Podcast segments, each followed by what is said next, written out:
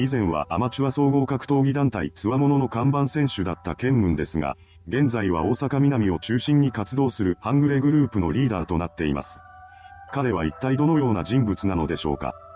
今回は彼の生い立ちから現在の動きまで、その経歴を中心にまとめていきます。ケンムンという呼び名で知られる相良正幸は、1984年5月14日に鹿児島県奄美大島で生まれました。彼は幼少期から喧嘩ばかりしていたようですが、2000年代初頭に地元の奄美大島を出て、大阪に行くことを決めます。そしてアマチュア総合格闘技団体、つわものの創始者である山根真一が開いていた山根道場に入門しました。そこで本格的に格闘技を始めたケンムンは技術を磨き、つわものの看板選手として地下格闘技イベントなどに出場していきます。故郷が奄美大島であることから当時は、奄美の狂犬と呼ばれ、不良上がりの格闘家として名を馳せていきました。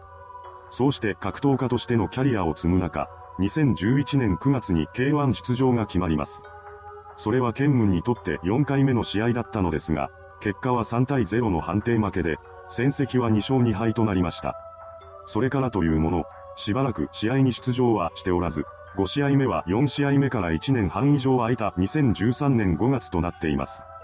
ただ、それ以降は立て続けに参戦し、2013年12月21日に出場した試合が最後となりました。それまでの最終的な戦績は7戦4勝3敗となっています。その後もケンムンは強者の一員として活動していたのですが、この団体が徐々に半グレ組織と化していきました。2007年に設立されてから健全に地下格闘技イベントの運営を行っていた強者でしたが、2012年頃からはイベントチケットの購入を強要したり、暴力団の手駒として組合費と称した金を巻き上げようとするなどといった不祥事が目立ち始めます。その結果、強者は半グレ組織として警察にマークされることとなり、2013年3月に解散させられることとなりました。これをきっかけにして、ケンムンは再び不良の道へと舞い戻っていきます。そんな中、関東で有名なアマチュア格闘技団体だったアウトサイダーと強者の元関係者との間でトラブルが起きました。トラブルのきっかけとなったのは強者解散からわずか半年後の2013年9月にアウトサイダーが関西へと進出してきたことだったようです。何の断りもなしに試合を開催したアウトサイダーに対して関西の地下格闘技を仕切っていた強者のの元関係者が激怒し、16人ほどが大会に乗り込んでいきました。そしてその中には、剣門の先輩で格闘技の道を示してくれた恩人でもあるサップ西成もいたようです。サップ西成はアウトサイダーの主催者である前田明さんに掴みかかり、怒号を浴びせます。これに対して前田さんは控え室へ行き、大会は一時中断する事態となったのです。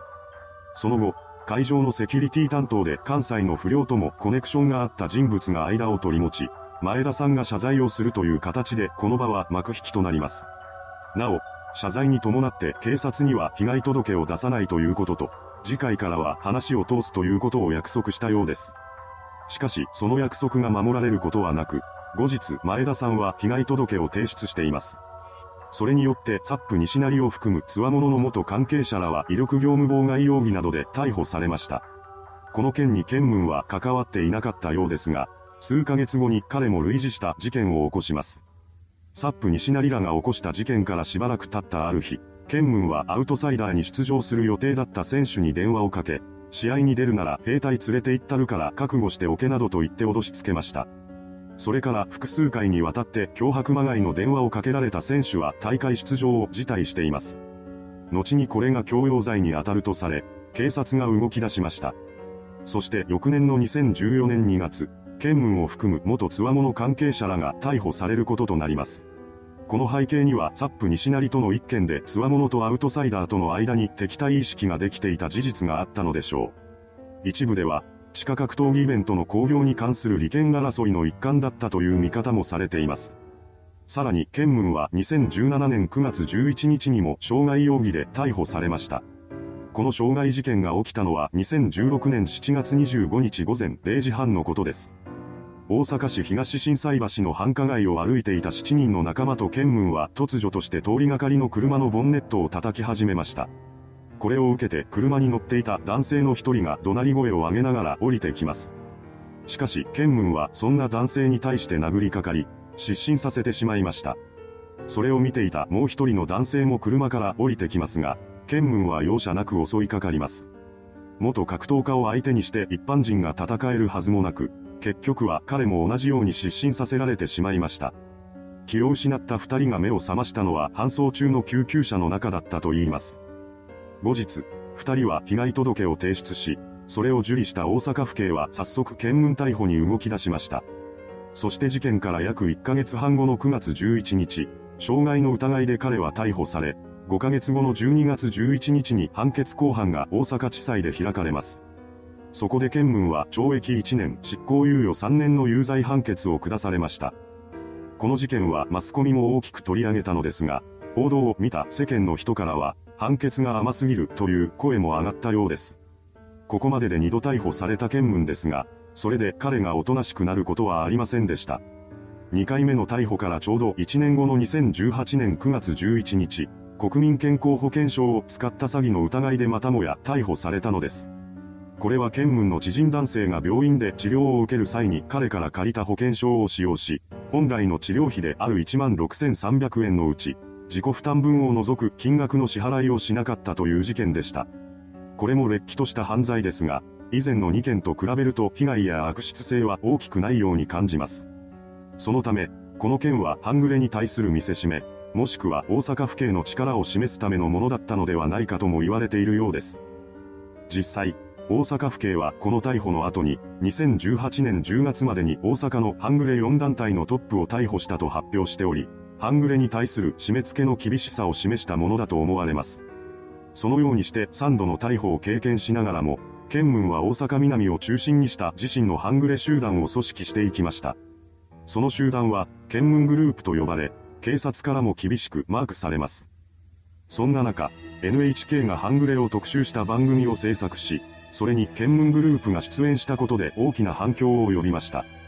番組内ではケンムンとケンムングループのナンバー2であるテポドンこと籠池祐介の二人を中心にクローズアップし、彼らが大阪南の繁華街で顔役になっていること、大金を稼ぎ、派手な生活を送っていることなどが放送されています。